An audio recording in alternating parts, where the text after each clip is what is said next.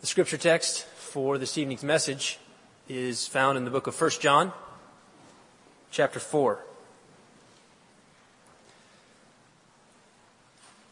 1 John 4, verses 7 through 21. Beloved, let us love one another. For love is from God, and whoever loves has been born of God and knows God. Anyone who does not love does not know God, because God is love. In this, the love of God was made manifest among us, that God sent his only Son into the world so that we might live through him. In this is love, not that we have loved God, but that he loved us and sent his Son to be the propitiation for our sins. Beloved, if God so loved us, we also ought to love one another. No one has ever seen God. If we love one another, God abides in us, and his love is perfected in us. By this, we know that we abide in him, and he in us, because he has given us of his Spirit. And we have seen and testify that the Father has sent his Son to be the Savior of the world. Whoever confesses that Jesus is the Son of God, God abides in him, and he in God. So we have come to know and to believe the love that God has for us. God is love, and whoever abides in love abides in God, and God abides in him. By this is the love of God perfected with us, so that we may have confidence for the day of judgment.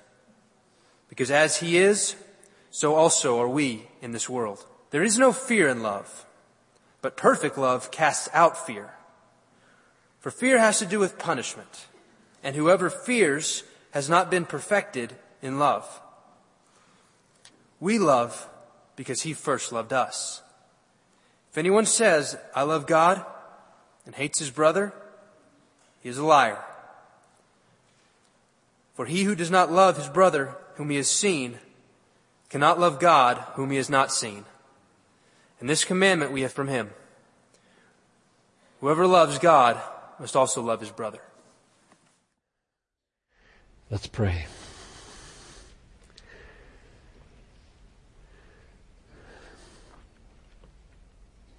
The words still ring because they're so biblical. You'll be forever mine. I'll be forever yours. Those are sweet. Who shall separate us from the love of Christ?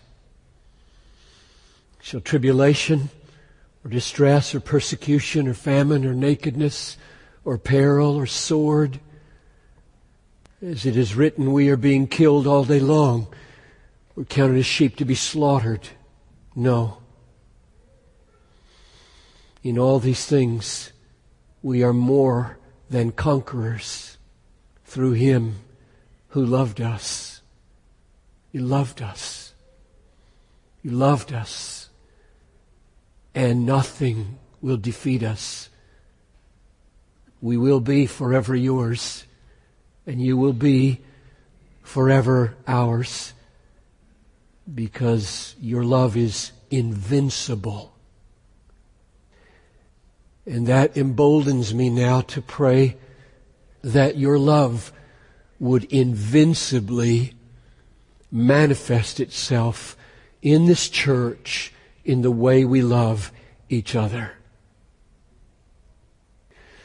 That's what this text and this sermon are intended to achieve. So come and do that great work, I pray, through Christ.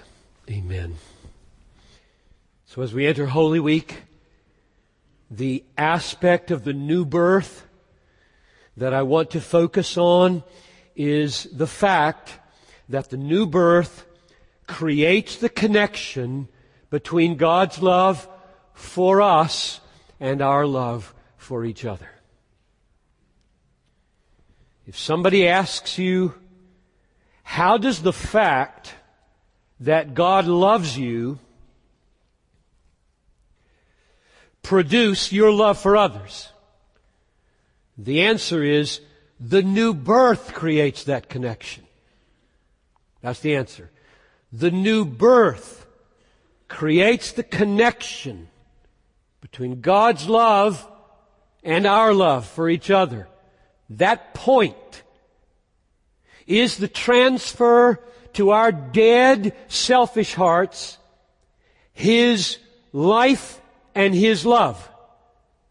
So that by virtue of the new birth, His nature is in us and His love becomes our love and His life becomes our life. That's the meaning of the new birth. So the simple answer to the question, what's the connection between God's love for us and our love for other people? The answer is the new birth is the connection. Now that's plain in this text and John shows it, the link between God's love for us and our love for each other in at least two ways. Develop these in some detail. The first way is that he focuses on God's nature as love and says that God is love and since we are born of him,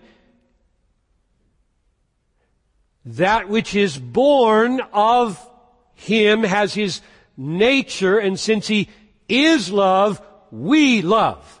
That's the first way that he talks about it. The second way that he talks about it is in this text to talk about God manifesting his love. First is being love, and then showing love.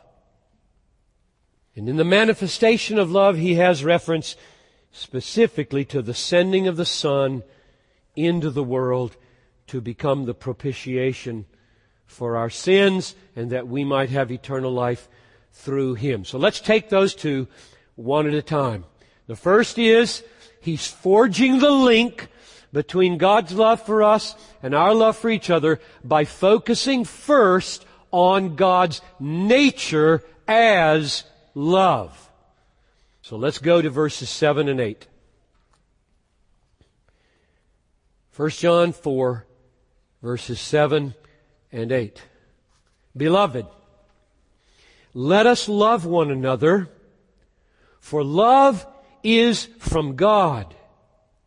And whoever loves has been born of God and knows God. Anyone who does not love does not know God because God is love. Now notice he says two different things. In verse 7, he says love is from God. And in verse 8, he says God is love. Those two things, love is from God and God is love, are not at all at odds, are they?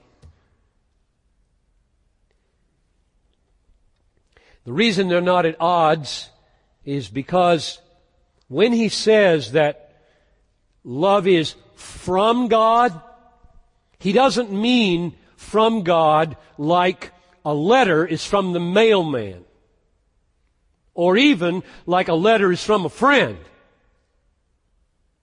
Because a letter is just kind of there, objective, in the hand, has nothing to do with the nature of the mailman. It's there. That's not the meaning of from here.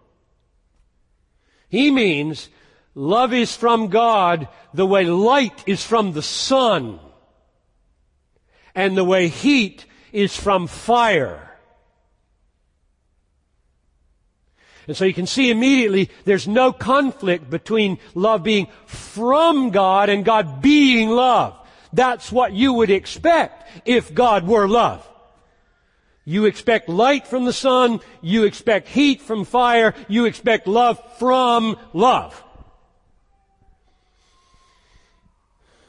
So John's point is that in the new birth, this aspect of the divine nature becomes part of who we are. Christianity is real, real connection with the divine. When the miracle of the new birth happens, something of God is in us. And he's focusing here on love. Verse 12. No one has ever seen God. If we love one another, God abides in us. That's really profound. I can't do justice to that. I'll just say it again. When we love one another, God abides in us. He is love. We are loving with that love. God is in us. And His love is perfected in us. So when you're born again, God Himself is imparted to you, comes to you by His Spirit. He dwells in you and He sheds abroad in your heart His love by His presence, by His very reality. Indwelling you, being love in you and through you. Notice it says His love in verse 12. His love the love that you have as a born again person for other people is no mere imitation. It is God's love. It's His love. That's how we know we're born again. We have His nature. We're united to Him. It's an extension of His love in us to others. So, the first way that John deals with the connection between God's love and our love for people, God's love for us and our love for people, is to say that His nature is to be love and our loving and that nature connect at the point of the new birth. When you are born again, that love becomes your love for others. That life becomes your life. You're not dead anymore, you're alive. You're not selfish anymore, you're loving. You're a child of God. A chip off the old block. That's the first point. Here's the second one. Namely, this text doesn't just deal with the love of God as an expression of His nature, it deals with it as a manifestation of His activity. So verses 9 and 10 and 11, let's read that. In this, the love of God was made manifest. So there it is. That's the word I'm focusing on. In this, the love of God is made manifest among us God sent His only Son into the world so that we might live through Him. In this is love. Not that we have loved God, but that He loved us and sent His Son to be the propitiation for our sins. Beloved, if God so loved us, we ought to love one another. So in John's mind, the great manifestation of the love of God for us is the sending of His Son into the world. Specifically to do what? To be, verse 10, to be the propitiation for our sins. What, what does that mean? Propitiation, meaning God is angry at me in my sin. He is just, He is holy, and I am a sinner. I have disregarded him and belittled him and neglected him and scorned him and shamed him and lived all kinds of ways that are totally out of sync with the infinite worth of his glory and I deserve his wrath. And he knows that. And if he were only a God of justice and only a God of wrath, I would be finished. But the amazing thing here is he's not only that. The chief manifestation of his love is that now he sends his son to be the wrath bearer and wrath remover. That's the meaning of propitiation. When a person is propitiated, the anger that they have goes away. So God's anger toward you, it's gone because of Christ. Now get the full force of this. God the Father unilaterally removed His own wrath by sending His Son. God's wrath is dealt with by God's love through God's Son. And John says, that is the greatest manifestation of love that ever was. 1 John 3:16 By this we know love that he laid down his life for us. So now there's not just sending and propitiation. Here he nails it. How did it happen? Answer he laid down his life. He died. He died intentionally. By this we know love. By this we know love. This is 1 John 3.16. By this we know love, that he laid down his life. I lay down my life. Nobody takes it from me. I lay it down of my own accord. And if I lay it down, I can take it again. Good Friday and Easter are the choice of Jesus Christ. He does what he does intentionally. And he chose in covenant with the Father that he would lay down his life so that we would not perish, but have everlasting life. Notice something else he stresses in verse 10. In this is love not that we have loved God, but that He loved us and sent His Son. What's He guarding against there? In this is love, not. Why is He, what's this not for?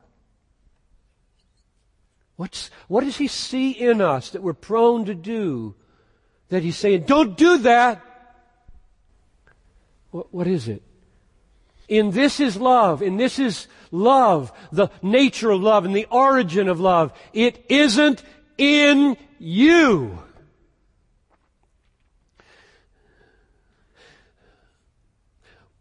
Maybe that propensity is rooted right in the great commandment. You shall love the Lord your God with all your heart and all your soul and all your mind and all your strength. This is the great commandment. We might be prone to think, oh, oh, my love, my love. That's the, that's the issue here. My love. Got to produce love here. Love starts here. Love is defined here. And he's saying, no! This is love, not that you loved, but that He loved and sent His Son. Love starts with God. Love is defined by God. All of your love is an echo and derivative from that love. Don't get it turned around. I gotta love Him so that He'll love me. He's just pleading with us. Don't make your love the definition of love, and don't make your love the beginning of love. It isn't defined by you. It doesn't begin with you. It is defined by God sending Jesus, and it begins with God's nature. So let's summarize where we've been so far in these two ways that John deals with the connection between God's love for us and our love for people. The first way was it's His nature to love, and when we're born again, we have that nature within us, and our old selfishness is replaced by that love, and, and our old deadness is replaced by that life.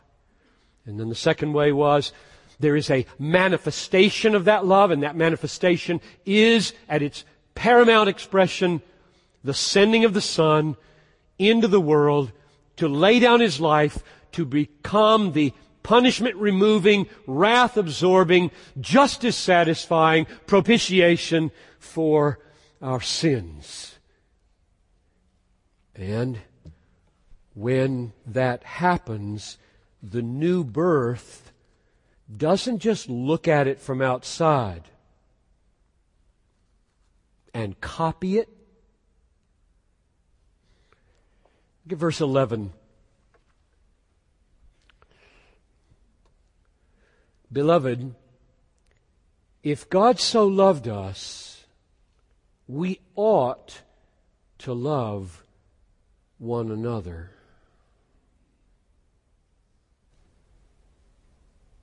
What does ought mean there? How does that ought work?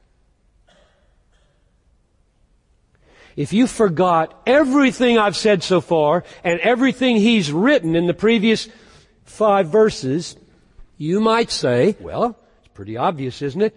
It says, if God loved us this way, then we should look at it and fulfill our duty and our obligation to copy it. Do that. And that would be the way you would interpret that verse. The way you try to live that verse. He so loved you, now you ought could do this now. You ought to do it that way. If you forgot everything else in the book, you would say that. John has not forgotten what he said. You read it again, verse 7 and 8. Whoever loves has been born of God and knows God. Anyone who does not love doesn't know God because God is love. So, when he says, if you were loved by God this way, you ought to love this way, he means you ought to do this like a fish ought to swim in water. You ought to do this the way birds ought to fly in the air. You ought to do this the way living beings should breathe. You ought to do this the way peaches ought, ought, to be sweet. You ought to do this the way lemons ought to be sour. You ought to do this the way hyenas ought to laugh. That's what ought means here. Because it's rooted in the new birth.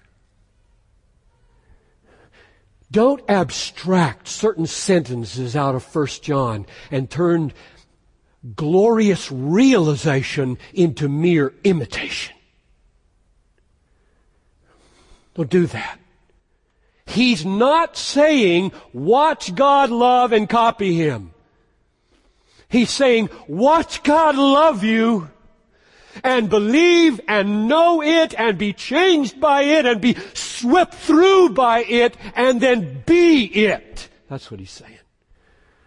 And of course it's a duty, but if you focus on the ought abstracted from the transformation of the new birth and the indwelling of the Spirit and the empowering of God Almighty abiding in you, doing His own love through you, you won't have Christianity you'll have moralism. read the whole book and keep all the sentences together. So yes, there is an external impulse that we see in history. He loved us. Look at that. That's outside of us. It's coming at me. It's hitting me strong. I see love in that manifestation. But because of the new birth, it's just not hitting me and then dragging me to do my duty. It's hitting me and going right through me. It's swallowing me up. And that's becoming me. What a love. What a savior. Would we not want to be permeated by this God? Indeed, if we're born again, that's what's happening. Now,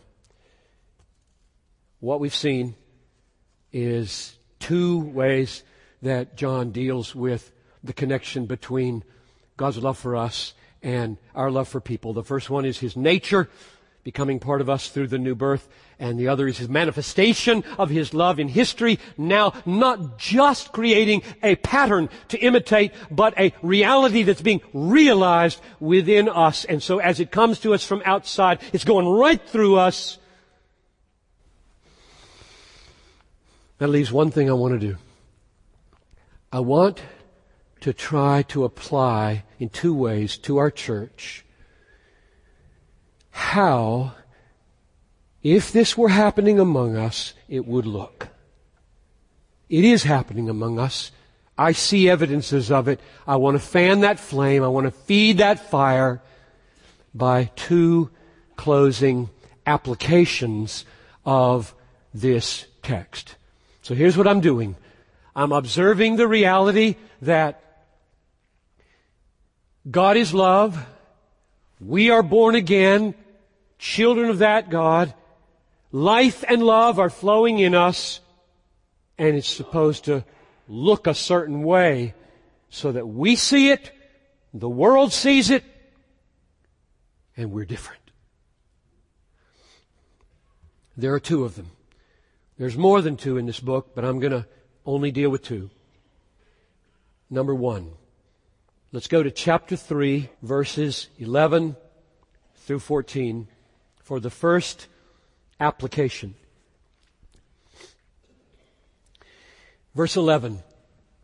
This is the message that you have heard from the beginning that we should love one another. We should not be like Cain, who was of the evil one and murdered his brother. And why did he murder him? Because his own deeds were evil and his brothers were righteous. Don't be surprised, brothers, that the world hates you. We know that we have passed out of death into life because we love the brothers. That's application number one. Very strange. you should ask me, so you think there might be a spate of murders here? And you're going to guard us from killing each other? I mean, that's a good question not only for here, but did John fret that these Christians were going to kill each other? He says so many good things about these Christians. That's not, he's, he's not worried about murder in the church. I'm not either. It's never happened. We've had one of our members murdered, but it wasn't by one of the other members. Tim White.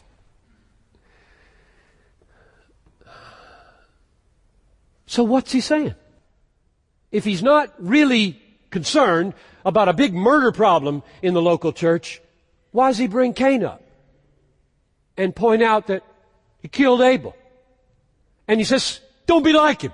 Like, well, of course. We're not going to kill anybody. That's not what he focuses on, is it? What questions does he ask about this murder? He asks, why'd that happen? That's what he's concerned about. He's going to see something in why this happened that's really relevant right across the board in this church. Verse 12. Why did he murder him? End of verse 12. Answer because his own deeds were evil and his brothers righteous. So he did, he's not saying he killed him because he was bad. That's not the point. He's drawing attention to one specific way the human heart works. He was bad. His brother was good. And he killed him because he was good. And he was bad. That's what he's focusing on. What's that? What's going on in the human heart when that happens? I mean, you can be bad and not kill people. But evidently, bad rub up against enough good, there can be so much anger and so much bitterness. We're going to get rid of this good. I'm going to shoot this mirror until it is shattered. That's what's going on.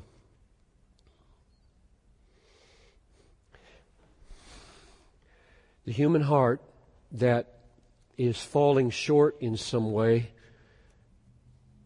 is so easily angered by people who are making progress where we're failing. Get resentful. Don't want to be around them because they show up our bad habits. Our bad attitudes are exposed when we're around Abel types. Now we don't kill them usually, but we have ways of nullifying them. One, avoid them for goodness sakes. They make you feel bad. More shrewd than avoidance is to counter criticize some weak point that they have. Because the best way to nullify someone's goodness is to criticize their badness. Just deflects all the attention away from how they're making some progress better than you are, and if you could just point out the other part of that person's deal, then you don't have to deal with it anymore. And in none of that are we doing what we're supposed to do, namely humbling ourselves and dealing with our issues. Cain, if you got a good brother, learn something. Don't kill him. Bethlehem. If you know anybody who's making some progress in grace, if they're a thankful person or an encouraging person or a pure person or a reverent person or a kind person and you around them feel sort of second best. You know what love does? Love rejoices with those who are making progress. Love is humble. Love's not arrogant, not envious, it's not jealous, it's not resentful. Love sees people growing and it says, yes, Lord, yes. And Lord, help me too. I want to grow some too. That's love talking. So, my first plea is not that we don't kill each other. Please don't but that we love, that is, when the love of God is holding sway in your heart, the love of God is holding sway. I mean, His love for you and for the church is holding sway in your heart. The differences between you and others as they have superiorities morally or in gifts, those differences are never an occasion for envy or jealousy or resentment, but joy. Think we could do that together? Be a beautiful community. If every time I saw something about you where I'd like to be better and you're better, it made me happy, We'd be a beautiful community. We'd say it. You should say it. You should say it. A good way not to be made resentful by it is to say it.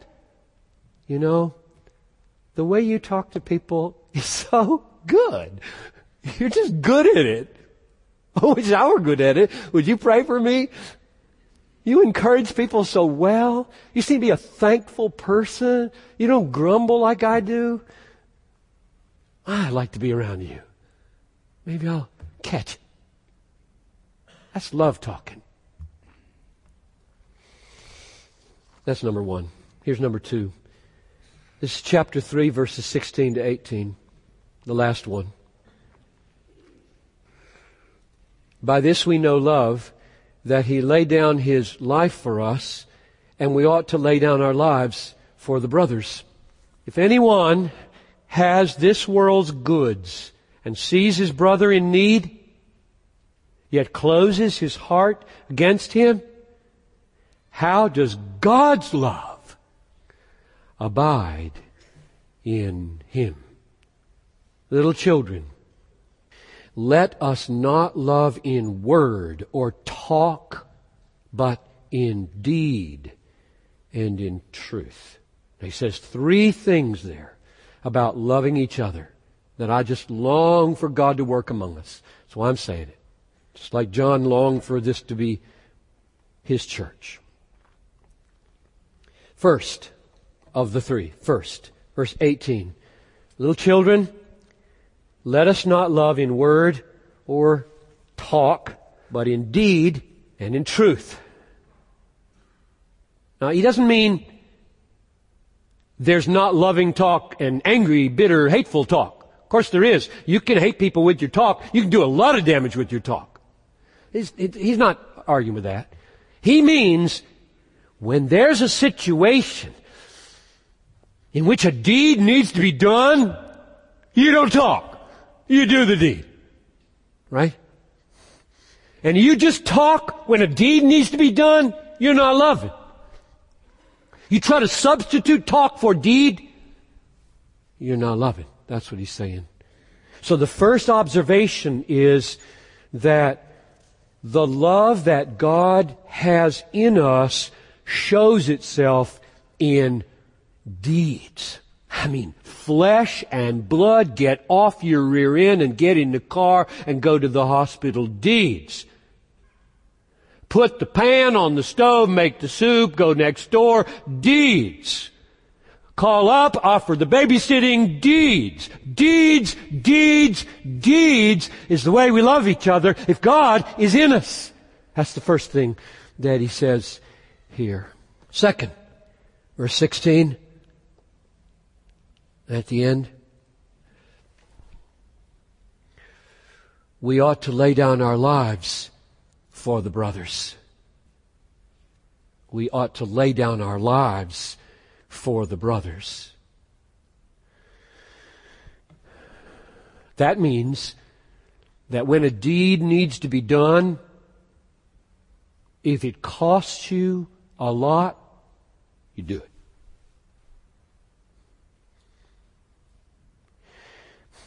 Jesus died for you. He didn't just die. I mean, dying is one thing and it can be quick and easy. It wasn't. It was long and it was horrible. And he chose every minute of it because he could have stopped at any time. He just kept choosing to suffer and choosing to suffer and choosing to suffer and choosing to suffer. And I'm just saying, how you doing? Are you choosing to suffer for anybody? Or does the moment it gets costly, you bail? I didn't, I'm not in it for this. Well, what are you in it for? He who would follow after me and be my disciple, let him take up his cross and deny himself and follow me. It says, we ought to lay down our lives for the brothers. It is written large over Christianity, you are called to die. I die every day, Paul said. Are you sacrificing for anybody? Or are all of your choices comfort choices? I won't do that because it's inconvenient. I won't do that because it's hard. I won't do that because it hurts. I won't do that because it's tiring. I won't do that because I'm not suited. I won't, I won't, I won't. What do you do? So Bethlehem, let's so experience being loved by the lay down your life Savior that we do that. Not easy. I'm not saying it's easy, but I am saying at the end of the day, there is a profound sense of God-given well-being as you lay your head down on the couch, absolutely exhausted because of having spent yourself for someone else. Oh, how deep go the joys. That's number two. Number three, verse 17. If anyone has this world's goods and sees his brother in need, yet closes his heart against him, how does God's love abide in him? Okay, now I'm just being more specific. I started by saying the love that God has and is in us is practical. Deeds, not just talk. Second, I said the deeds might be costly and you should have the lay down your life mindset because of Christ. And now I'm saying it involves stuff. Money. Cars, computers, books, clothing, house, stuff. If anyone has this world's goods, by the way, that word right there, used one other time in 1 John chapter 2, lust of the eyes, lust of the flesh, pride in possessions. Same word. Here's the great battle. I love my stuff. Love of God says, I own the universe. If heirs heirs of God and fellow heirs with Christ if we suffer with Him in order that we might be glorified with Him. It's all mine. It's just a matter of years until I inherit everything. Why would I want to? This is mine. This is mine. You need it? Well, uh, uh, uh, I think there's a, I think there's a place downtown.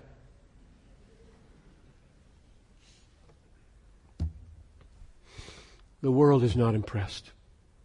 If we're not different at this point. If Christians love their stuff the way the world loves their stuff, forget your witness. We should hold our stuff so loosely. Any place a Christian needs your stuff, give them your stuff. Creates problems. Know that because there are about 800 million of them in the world who are poor, dirt poor, extreme poor. I'm so glad the global diaconate exists. One little thing, one little thing, not to excuse our conscience about the personal level, just one little thing. I'm glad there's hundreds of thousands of dollars flowing to the poorest of the poor through this church as you give to TCT. I'm really glad about that. It's not enough. You meet real human beings in the church and they have needs. Don't love stuff. Let's be free. Those who desire to be rich fall into many temptations and pangs that pierce men through with destruction. Don't want to be rich. It's hard for rich people to get into the kingdom of heaven. Jesus said. So, the second illustration, the first one is let's be a community where love looks at other people's superiority, whether in some good habit they're growing in or some attitude that they've cultivated or some gift that they have and feel no resentment but only blessing and gladness and a desire to have my own sinfulness that's being exposed remedied and I want to repent and I want to grow. I don't shoot the mirror and shatter it because it keeps showing me what I'm like. I get in front of the mirror and say, way to go. Well done. That's one. And the second one is He laid down His life for us, and we should lay down our lives for each other. And if anybody has this world's goods and the other needs it, and you say, no, how can the love of God abide in you?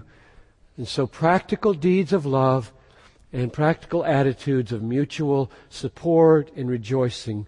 Would you just pray with me? Downtown campus, North campus, would you pray with me that Bethlehem confirm that we are born again? That the love of God abides within us. Let's pray. Your love is very great, and I praise you for it.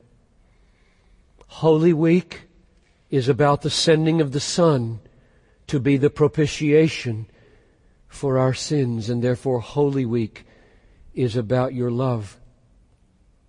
Would you open our eyes to see it and sensitize our spiritual hearts to apprehend it, feel it, enjoy it, commune with you in it, live it, show it, demonstrate it.